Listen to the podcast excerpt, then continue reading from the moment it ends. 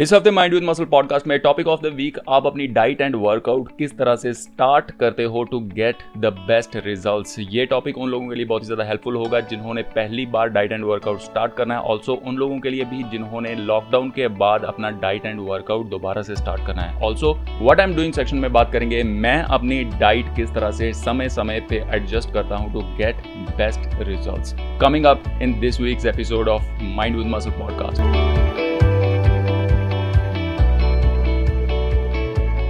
Hey welcome everybody mind with muscle podcast में बहुत बहुत स्वागत है आपका। मेरा नाम है नवजोत सिंह और इस हफ़्ते बात कर रहे हैं डाइट एंड वर्कआउट के बारे में। अगर आप स्टार्ट करने जा रहे हैं वर्कआउट एंड आप सोच रहे हैं कि मैंने डाइट में किस तरह से अपनी एडजस्ट करूँ या फिर मैं कौन सी डाइट फॉलो करूँ, कौन सा वर्कआउट फॉलो करूँ तो इस पॉडकास्ट में आपको बहुत ही ज़्यादा वैल्यूएबल इन्फॉर्मेशन मिलेगी जिसको अप्लाई करके आप बेस्ट रिज़ल्ट हासिल कर पाओगे।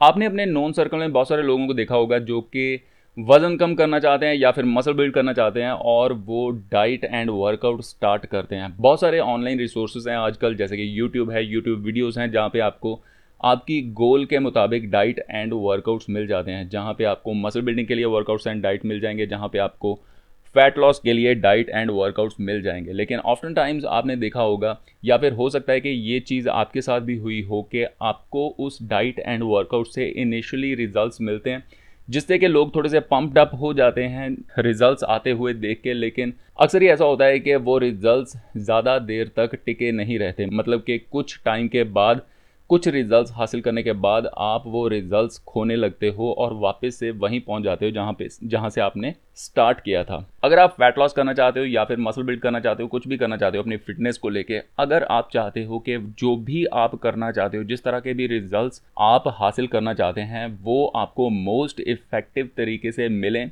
ना सिर्फ़ वो रिजल्ट्स आपको मोस्ट इफ़ेक्टिव तरीके से मिलें, बल्कि वो रिजल्ट्स हमेशा के लिए आपके पास रहें तो आपको थोड़ा सा स्मार्ट खेलना पड़ेगा। ऐसा नहीं होना चाहिए कि आपको किसी ने बोल दिया कि ये वाली डाइट ये वाला वर्कआउट मसल बिल्डिंग के लिए बहुत अच्छा है, या फिर ये वाली डाइट ये वाला वर्कआउट फैट लॉस के लिए बहुत ही अच्छा है और आप आँख बंद करके वो चीज़ें फॉलो करनी चालू कर दो और अपने फिटनेस गोल को जल्दी से जल्दी हासिल करने के चक्कर में अपनी हेल्थ का नुकसान कर लो। ये चीज़ नहीं होनी चाहिए। सो ये चीज़ आपके साथ ना हो, इसके लिए आपको कुछ चीज़ें समझनी बहुत ही ज़्यादा ज़रूरी हैं। अब लॉकडाउन लगा हुआ है लॉकडाउन के बाद अगर आप डाइट एंड वर्कआउट स्टार्ट करने जा रहे हो तो अपने दिमाग में ये कुछ चीज़ें बिल्कुल क्लियर करके रखो। सबसे पहले आपके लिए ये समझना ज़रूरी है कि लोग वर्कआउट एंड डाइट स्टार्ट क्यों करते हैं? क्या रीज़न है उसके पीछे? इस चीज़ को समझना बहुत ही ज़्यादा ज़रूरी है कि लोग स्टार्ट क्यों करते हैं देन आपको समझ में आएगा कि ज़्यादातर लोग फेल क्यों हो जाते हैं। और अगर ज़्यादातर लोग फेल हो जाते हैं तो इस चीज़ का सोल्यूशन क्या है? तब आपको समझ में आएगा जब ये पहले दो पॉइंट आप अच्छे से समझ लो कि लोग स्टार्ट क्यों करते हैं। देखो स्टार्टिंग का सबसे बड़ा रीज़न है लोगों के इमोशंस हमारे इमोशंस की वजह से हम जिम जाना शुरू करते हैं, हमारे इमोशंस की वजह से हम डाइट्स फॉलो करना स्टार्ट करते हैं। आई एम श्योर आप में से ज़्यादातर लोग इस बात से अग्री करोगे कि हम कहीं ना कहीं अपने इमोशंस में आके ये सारी चीज़ें शुरू कर दें हमें किसी ने मान लो बोल दिया कि तू यार बड़ा मोटा है क्योंकि बहुत सारे लोगों को ये बीमारी होती है। वो दूसरों को टॉन्ट करते हैं, वो दूसरों को नीचा दिखाने के लिए किसी भी हद तक जाते हैं, है ना? तो इस वजह से हो सकता है कि किसी के इमोशंस हर्ट हो जाएँ और वो बहुत ही इमोशनल स्टेट में आके ये डिसीज़न ले कि वो डाइट एंड वर्कआउट फॉलो करेगा ताकि उसको इस तरह की बातें लोगों की ना सुननी पड़े। ये रीज़न हो सकता है या फिर इनसिक्योरिटीज़ हो सकती हैं। कोई बंदा मेरे जैसे जैसे कि मैं अपनी एग्जांपल लेता हूँ, मैं बचपन से ही बहुत ही दुबला पतला था और जैसे जैसे मेरी एज हुई, जब मैं सत्रह अठारह साल के करीब था तो मेरी हाइट बहुत ज़्यादा बढ़ गई थी। मैं सिक्स फीट एक इंच का था, बहुत ही ज़्यादा दुबला पतला था। मुझे हालाँकि कोई बोलता नहीं था, लेकिन मेरे अंदर बहुत ज़्यादा इनसिक्योरिटी थी कि मैं अच्छा नहीं दिखता हूँ। तो इस तरह की इनसिक्योरिटीज़ की वजह से लोग स्टार्ट करते हैं, जैसे मैंने स्टार्ट किया। मैंने इस तरह की इनसिक्योरिटी की वजह से जिम स्टार्ट किया मैंने इस इनसिक्योरिटी की वजह से डाइट लेनी शुरू की। जब भी हम इमोशनल स्टेट में आके कोई काम शुरू करते हैं तो ये बात हमें ध्यान में रखनी बहुत ही ज़्यादा ज़रूरी है कि जो इमोशंस होते हैं वो सदा के लिए नहीं होते हैं। राइट right, आज मैं किसी पर्टिकुलर वे में फील कर रहा हूँ लेकिन हो सकता है कि मैं आज से एक हफ़्ता बाद या फिर एक महीने के बाद सेम तरीके से ना फील करूँ। ये चीज़ मोटिवेशन के लिए भी उतनी ज़्यादा ट्रू है। मोटिवेशन भी एक फीलिंग है राइट right? आज आप किसी को देख के बहुत ज़्यादा मोटिवेटेड फील कर रहे हो। आज आप किसी वीडियो को आपने देख लिया सोशल मीडिया पे या फिर यूट्यूब पे और उस वीडियो को देख के आज आप बहुत ही ज़्यादा मोटिवेटेड फील कर रहे हो और आज आपको लगता है कि मुझे भी डाइट एंड वर्कआउट स्टार्ट करना चाहिए। आप इस इमोशन में आके डाइट वर्कआउट सारा कुछ स्टार्ट कर देते हो, लेकिन you need to remember this के मोटिवेशन भी एक फीलिंग है और फीलिंग्स हमेशा के लिए नहीं रहती हैं। आज आप बहुत ही ज़्यादा इमोशनल हो के कोई भी काम स्टार्ट करो। हो सकता है कि आज से एक महीने के बाद, दो महीने के बाद या फिर छः महीने के बाद आपकी इमोशनल स्टेट ऑफ़ माइंड बिल्कुल वैसी ना हो जैसी कि आज है। तो जब ये emotional state of mind change होती है तो ऑफ्टन टाइम्स लोग गिव अप भी कर देते हैं। वो उतने ज़्यादा इमोशनल फील नहीं कर रहे हैं, वो उतने ज़्यादा मोटिवेटेड फील नहीं कर रहे हैं। तो वो गिव अप कर देते हैं। तो अगर आप किसी इमोशन में आके ये चीज़ें स्टार्ट करने के बारे में सोच रहे हो तो you need to remember this okay start करने से पहले आपका स्टेट ऑफ़ माइंड सही होना चाहिए। सही होना चाहिए मतलब कि रैशनली आपको ये चीज़ सोचनी चाहिए कि जो भी काम आप स्टार्ट करने जा रहे हो, जिस भी तरह की डाइट एंड वर्कआउट आप स्टार्ट करने जा रहे हो, वो आपको लॉन्ग टर्म में किस तरह से बेनिफिट करेगा, आपका माइंड एकदम सेट होना चाहिए।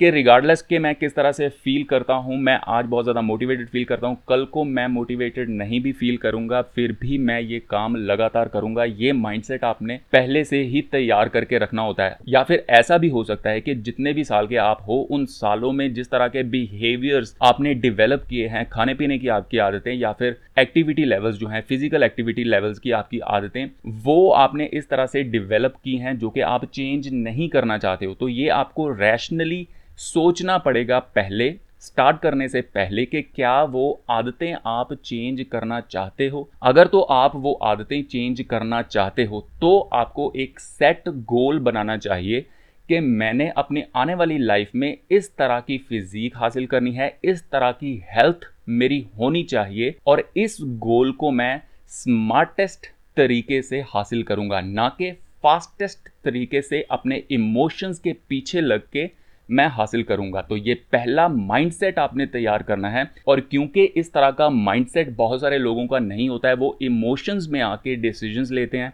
जिम जाने का वर्कआउट करने का या फिर अपनी डाइट में चेंजेस लाने का, इसलिए वो फेल हो जाते हैं जब उनकी इमोशनल स्टेट चेंज होती है। जब वो इमोशंस उतने ज़्यादा हाई नहीं होते हैं तो उनके पास वो मोटिवेशन भी नहीं होती है कि वो जिस राह पे चले हैं, वो उस राह पे आगे कंटिन्यू कर सकें। ठीक है तो ये बात आपने अपने दिमाग में अच्छे से बिठा लेनी है कि कोई भी डिसीज़न आपने लेना अपनी हेल्थ एंड फिटनेस को लेके, वो किसी इमोशन में आके आपने नहीं लेना है राइट इमोशंस आपको टेम्प्रेरी बूस्ट दे सकते हैं, सुबह उठा सकते हैं वर्कआउट करने के लिए, लेकिन इमोशंस आपके हमेशा के लिए वैसे नहीं बने रहेंगे ओके ये रीज़न है कि बहुत सारे लोग स्टार्टिंग तो करते हैं, वो अच्छा खाना शुरू करते हैं, वो अच्छा वर्कआउट स्टार्ट करते हैं, लेकिन वो उस चीज़ को लगातार कंटिन्यू नहीं रख पाते हैं, क्योंकि मोटिवेशन या फिर इमोशंस हमेशा के लिए नहीं बने रहते ओके अब जब आपने अपना एक माइंडसेट तैयार कर लिया है कि मैंने अपने आने वाली ज़िंदगी में इस तरह का देखना है, मैंने इस तरह की हेल्थ हासिल करनी है, तब आपको बाकी की चीज़ें बहुत ही सोच समझ विचार के साथ शुरू करनी चाहिए। आपको आपकी डाइट बहुत ही सोच समझ के शुरू करनी चाहिए। आपको आपका वर्कआउट बहुत ही सोच समझ के शुरुआत करनी चाहिए और उस सोच समझ में फ़र्स्ट स्टेप है फ़र्स्ट मोस्ट इंपॉर्टेंट स्टेप है कि कोई भी चीज़ आप करने जा रहे हो, आप कोई डाइट फॉलो करने जा रहे हो, आप कोई वर्कआउट प्रोग्राम शुरू करने जा रहे हो, आपने उस चीज़ को स्टार्ट करने से पहले, सबसे पहले अपने आप से ये पूछना है कि क्या मैं ये चीज़ हमेशा के लिए अपनी सारी ज़िंदगी के लिए फॉलो कर सकता हूँ कि नहीं कर सकता हूँ? आई डोंट केयर कि आप कोई 1200 कैलोरी वाली डाइट फॉलो करना चाहते हो। आई डोंट केयर कि आप कोई 500 कैलोरी वाली डाइट फॉलो करना चाहते हो। आपको ये पहले डिसाइड करना पड़ेगा, आपको ये पहले अपने आप से पूछना पड़ेगा कि क्या मैं ये 1200 कैलोरी वाली डाइट हमेशा के लिए फॉलो कर पाऊँगा? क्या मुझे 1200 कैलोरी वाली डाइट फॉलो करने से कोई हेल्थ कॉम्प्लिकेशंस तो नहीं होंगी, क्या मुझे एक्सट्रीम क्रेविंग्स तो नहीं होंगी? ये चीज़ें आपको पहले अपने आप से पूछनी पड़ेंगी बिफोर के आप एक्सपेरिमेंट्स इस तरह के कर पाओ। अगर आप ऐसा नहीं पूछते, आप ऐसा नहीं करते तो आप एक ऐसे एडवेंचर पे निकले हैं जिसका रिज़ल्ट क्या होगा, किसी को कुछ नहीं पता। कोई भी आपका डिसीज़न आपकी इनसिक्योरिटीज के ऊपर बेस्ड नहीं होना चाहिए। बहुत सारे लोग ऐसे हैं जो कि आपकी इनसिक्योरिटीज को कैश करने के लिए एकदम तैयार बर तैयार बैठे हुए हैं। अगर मुझे फॉर एग्ज़ाम्पल अपने दुबले पतले होने से बहुत बड़ी इनसिक्योरिटी है तो मैं क्या चाहूँगा कि इस दुबले पतलेपन को मैं जितनी जल्दी दूर कर सकूँ फास्टेस्ट रिजल्ट्स मुझे मिल सकें, जो बंदा ये प्रॉमिस करेगा कि फास्ट रिजल्ट्स मिलेंगे, मैं उसकी बातों में आ जाऊँगा। और बहुत ज़्यादा चांसेस हैं कि मेरी इन इनसिक्योरिटीज़ को लोग यूज़ करेंगे अपने बेनिफिट के लिए। कुछ व्यूज़ के लिए कर सकते हैं, कुछ मुझे, कुछ बेचने के लिए कर सकते हैं, किसी भी चीज़ के लिए यूज़ किया जा सकता है। तो कभी भी इस तरह के डिसीज़न अपनी डाइट अपने वर्कआउट के डिसीज़न जो होते हैं, या फिर कुछ खरीदने के डिसीजंस कभी भी आपकी इनसिक्योरिटीज़ के ऊपर बेस्ड नहीं होने चाहिए। जब आप रैशनली सोच समझ के कोई स्टेप उठाते हो तो आपको बेवकूफ़ बनाना बहुत ही ज़्यादा डिफ़िकल्ट हो जाता है रिगार्डलेस के कोई बंदा जो बेवकूफ़ आपको बना रहा है, वो कितना भी स्मार्ट है। सो इन स्मार्ट और आपकी इनसिक्योरिटीज़ को अपने बेनिफिट के लिए यूज़ करने वाले लोगों से अगर आप बचना चाहते हो तो सबसे पहला स्टेप जो मैंने आपको बताया कि आपको अपने आप से ये चीज़ पूछनी पड़ेगी कि जो भी चीज़ें आपको रेकमेंड की जा रही हैं, जो भी काम आप करने जा रहे हो, वो आपको पूछना पड़ेगा अपने आप से कि क्या आप हमेशा के लिए सारी ज़िंदगी उन कामों को, उन चीज़ों को यूज़ कर सकते हो? क्या उस डाइट को आप फॉलो कर सकते हो, जो कि आपको बताई जा रही है? ठीक है? क्यों? ऐसा क्यों पूछना है? वैसे सीधा सा सिंपल सा लॉजिक है उसका कि क्योंकि हम चाहते हैं कि जो भी रिजल्ट्स हमें मिले, वो सारी ज़िंदगी हमारे पास रहें। तो ज़ाहिर सी बात है कि अगर हम उन रिजल्ट्स को सारी ज़िंदगी अपने पास रखना चाहते हैं तो हमें वो काम, जो भी काम करके हमें वो रिजल्ट्स मिले हैं, वो काम भी हमेशा के लिए करते रहना होगा। बहुत ही सिंपल सा लॉजिक है इसके पीछे। तो ये है पहला स्टेप सेकंड स्टेप जब आपने ये डिसाइड कर ही लिया है कि आपने फिटनेस को इंप्रूव करना है, आपने वर्कआउट को ही फॉलो करना है, आपने कोई डाइट फॉलो करनी है तो ये सेकंड स्टेप हमेशा याद रखना कि आपने जो भी करना है, जो भी चेंजेस करने हैं, वो बहुत छोटे चेंजेस होने चाहिए। Okay okay? बहुत ज़्यादा इंपॉर्टेंट बात है ये। और आपको आपके गोल्स में सक्सेस मिलेगी कि नहीं मिलेगी, इसके पीछे बहुत बड़ा फैक्टर साबित होगा कि आपने जब शुरुआत की थी तो जो चेंजेस आप कर रहे थे, वो कितने बड़े थे।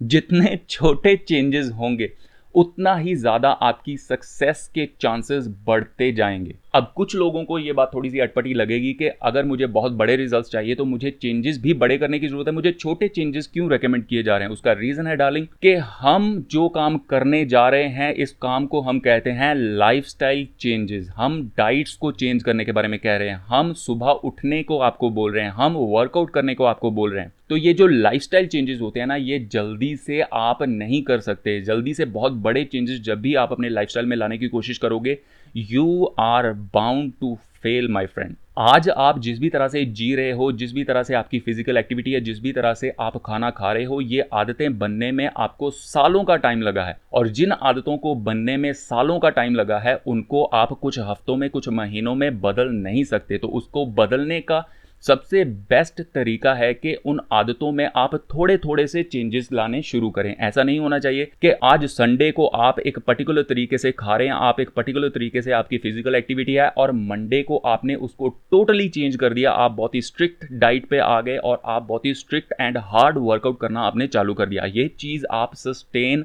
नहीं कर पाओगे। अगर आप इमोशनल स्टेट में हो, जैसे कि मैंने बात की, शुरुआत की थी कि अगर आप बहुत ज़्यादा इमोशनल हो, आप बहुत ज़्यादा मोटिवेटेड हो तो हो सकता है कि उस काम को आप कुछ हफ्तों, कुछ महीने के लिए कर पाओ आपकी विल पावर के बेस पे, ठीक है? जब आपकी विल पावर जवाब देगी एक महीने के बाद कुछ लोगों के लिए हो सकता है, कुछ लोगों के लिए दो महीने के बाद हो सकता है। जैसे ही आपकी वो विल पावर जवाब देना चालू करेगी, आप वापस से उन्हीं आदतों पे आ जाओगे, जिन आदतों की वजह से शायद आप ओवरवेट थे, जिन आदतों की वजह से आप शायद दुबले पतले थे, जिन आदतों की वजह से आपको शायद घुटनों में दर्द होता था, जिन आदतों की वजह से आपकी हेल्थ सफ़र कर रही थी। राइट ये चीज़ इतनी ज़्यादा ट्रिकी है, बहुत ही कम लोग इस चीज़ को समझ पाते हैं।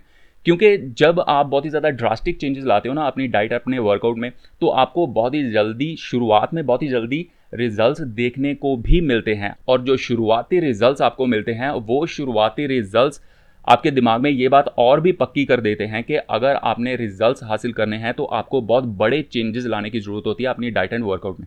तो इस चक्रव्यूह से बचना और इस चक्रव्यूह से निकलना बहुत ही ज़्यादा डिफ़िकल्ट हो जाता है। आपका एक माइंडसेट बन जाता है कि अगर मैंने अपने health and fitness goals achieve करने हैं तो मुझे अपने आप को पनिश करना पड़ेगा, मुझे बहुत ही ज़्यादा स्ट्रिक्ट शेड्यूल्स फॉलो करने पड़ेंगे, तब मुझे रिज़ल्ट मिलेंगे अदरवाइज़ मुझे रिज़ल्ट नहीं मिलेंगे। और बहुत सारे लोग जिनका ये माइंडसेट बन जाता है, उनका ये नुकसान होता है कि वो बार बार फिटनेस जर्नी अपनी शुरुआत करते हैं, थोड़ी देर के लिए जब तक उनकी विल पावर होती है, वो कंटिन्यू करते हैं एंड देन गिव अप कर देते हैं। कुछ लोग एक बार ऐसा करते हैं, कुछ लोग दो बार ऐसा करते हैं एंड इवेंचुअली ये समझ लेते हैं कि शायद फिटनेस उनके लिए है ही नहीं। शायद वो अपना जो ड्रीम फिजिक है वो कभी भी नहीं बना पाएँगे। शायद वो अपनी जो ड्रीम हेल्थ है उसको कभी भी अचीव नहीं कर पाएँगे। तो आपके साथ ऐसा ना हो। हमेशा जब भी आप चेंजेस करने के बारे में सोच रहे हो अपने डाइट एंड वर्कआउट में स्टार्ट वेरी स्लो ओके अब स्टार्ट स्लो ये बात मैंने आपको बोल तो दी, लेकिन आप इसको इंप्लीमेंट कैसे करोगे? देखिए, अगर आप लेट्स से के बिल्कुल भी एक्टिव नहीं हो, अगर आप सोफे पे बैठे रहते हो, अगर आपकी जॉब है सात आठ घंटे, आप बिल्कुल सेडेंट्री लाइफ है आपका। तो अगर मैं आपको बोलूँ कि आपने हफ़्ते में पाँच दिन या फिर छह दिन अब जिम में जाके वर्कआउट करना है तो ये आपके लिए बहुत बड़ा चेंज है राइट इसकी बजाय मैं अगर आपको बोलूँ कि आपने हफ़्ते में दो दिन सिर्फ़ जिम आना है और दो दिन आपने आधा आधा घंटा रजिस्ट्रेशन ट्रेनिंग करनी है देन हम इसको बिल्ड कर सकते हैं। जैसे जैसे आपकी आदत पड़ेगी आपको तो आप इसके ऊपर आप बिल्ड कर सकते हो। दो दिन से आप तीन दिन आ सकते हो, तीन दिन से आप चार दिन आ सकते हो। आधे घंटे से आप इसको खींच के 40 मिनट कर सकते हो। 40 मिनट मिनट से खींच के आप इसको एक घंटा कर सकते हो। और इस काम को टाइम लगेगा। कुछ लोगों को हो सकता है कि कुछ महीने लगें, कुछ लोगों को ये भी हो सकता है कि कुछ साल लग जाएँ उस पॉइंट पे पहुँचने पे, जहाँ पे आप छः के छः दिन जिम जा रहे हो और छः के छः दिन जिम जाना आपके लाइफस्टाइल के लिए कंफर्टेबल है। ठीक? डाइट में भी एग्जैक्ट सेम प्रिंसिपल लागू होता है कि अगर मैं आपको बोलूँ कि कल से आपने, मैं आपको एक चार्ट दे दूँ, आपको कुछ लिख के दे दूँ कि कल से आपने सिर्फ़ यही खाना है जो मैंने आपको पेपर पे लिख के दिया है तो ये आपके लिए बहुत बड़ा चेंज है। Right right? इसकी बजाय अगर मैं आपको ये सजेशन दूँ कि आपकी जो एग्जिस्टिंग डाइट है, उसमें हम थोड़े थोड़े करके चेंज करना स्टार्ट करते हैं। जैसे कि अगर आपने कोई चीज़ रिमूव ही करनी है तो हम ऐसी चीज़ें रिमूव करें जिसका हमारी हेल्थ एंड फिटनेस को नुकसान हो रहा है। तो एक एक चीज़ करके हम उस चीज़ों, उन चीज़ों को रिमूव करना स्टार्ट करें एंड देन थोड़ी थोड़ी करके हम ऐसी चीज़ें आपकी डाइट में ऐड करना स्टार्ट करें जो कि आपकी हेल्थ एंड फिटनेस के लिए अच्छी हैं।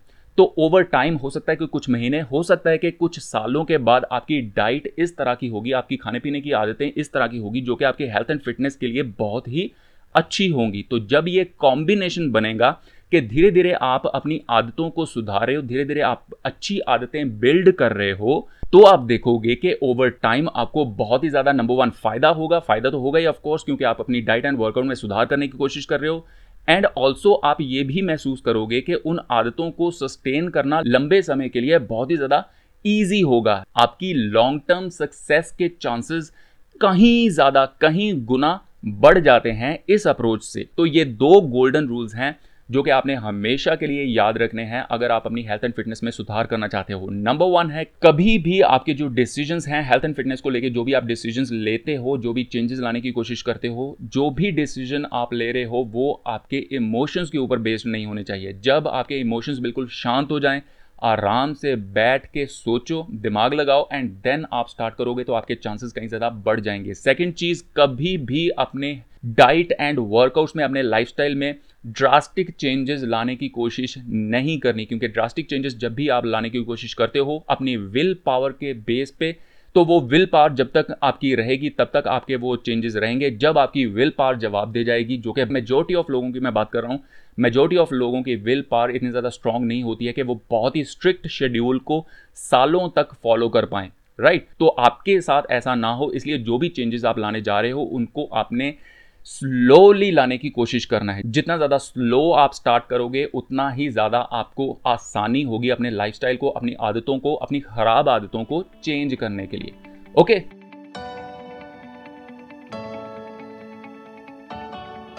okay what I am doing section में आज मैं बात करना चाहता हूँ अपनी डाइट स्ट्रेटेजी के बारे में। आई होप कि आपको इससे बहुत कुछ सीखने को मिलेगा। आप में से बहुत सारे लोगों को पता होगा कि मैं जब थोड़ा सा बीमार था, मैं कोविड से रिकवर कर रहा था तो उस दौरान मैंने बहुत सारा वेट लूज़ कर दिया था। मैंने छः सात किलो वेट मेरा लूज़ हो गया था। अब मैं उसको रीगेन करने की कोशिश कर रहा हूँ। पिछले दो हफ़्ते में मैं थोड़ा थोड़ा करके सरप्लस में खाने की कोशिश कर रहा हूँ। मतलब थोड़ा थोड़ा जितना मैं खाता था पहले, उससे थोड़ा सा ज़्यादा खाने की कोशिश कर रहा हूँ। थोड़ा सा ज़्यादा खाते हुए ऑफकोर्स मैं रेजिस्टेंस ट्रेनिंग तो कर ही रहा हूँ। लेकिन मैं चाहता हूँ कि थोड़ा सा ज़्यादा खाने के बावजूद भी मेरा वज़न ना बढ़े। देखो, बहुत ही ज़्यादा इंपॉर्टेंट चीज़ है ये बात को समझना आपके लिए। हालाँकि मेरा गोल मेरा एंड गोल यही है कि मेरा जो लॉस्ट छः सात किलो हैं, वो वापस आ जाएँ, लेकिन फिर भी मैं नहीं चाहता हूँ कि मेरे जो पहले दो तीन हफ्तों में मेरा वज़न जल्दी से इंक्रीज होना चालू हो जाए। क्यों मैं ऐसा चाहता हूँ? क्योंकि कभी भी मसल मास इतनी तेज़ी से नहीं बढ़ता कि आपको वेट स्केल के ऊपर विजिबल डिफरेंस दिखने चालू हो जाएँ ओके किलो के हिसाब से जल्दी से आपके मसल्स नहीं बढ़ते हैं। और अगर आपने डाइट स्टार्ट की है, आपने सरप्लस में खाना शुरू किया है और आपका वज़न बहुत ही तेज़ी से इंक्रीज हो रहा है तो इसके सीधा सीधा मतलब है कि हो सकता है कि आप मसल बिल्ड कर रहे हो, लेकिन ये भी हो सकता है कि आप फैट भी इंक्रीज हो रही है आपके शरीर के ऊपर। तो इन दोनों का कॉम्बिनेशन आपको रिफ्लेक्ट होगा आपके वेट स्केल के ऊपर, आपके वेट स्केल में आपको आपका वज़न तेज़ी से ऊपर जाता हुआ दिखाई देगा। लेकिन वो बहुत ज़्यादा अच्छी चीज़ नहीं है। जब भी मैं अपने वज़न को इंक्रीज़ करने की कोशिश करता हूँ तो मेरा कोशिश ये रहती है कि शुरुआती कुछ हफ्तों में मेरा वज़न तेज़ी से इंक्रीज़ ना हो, ठीक है?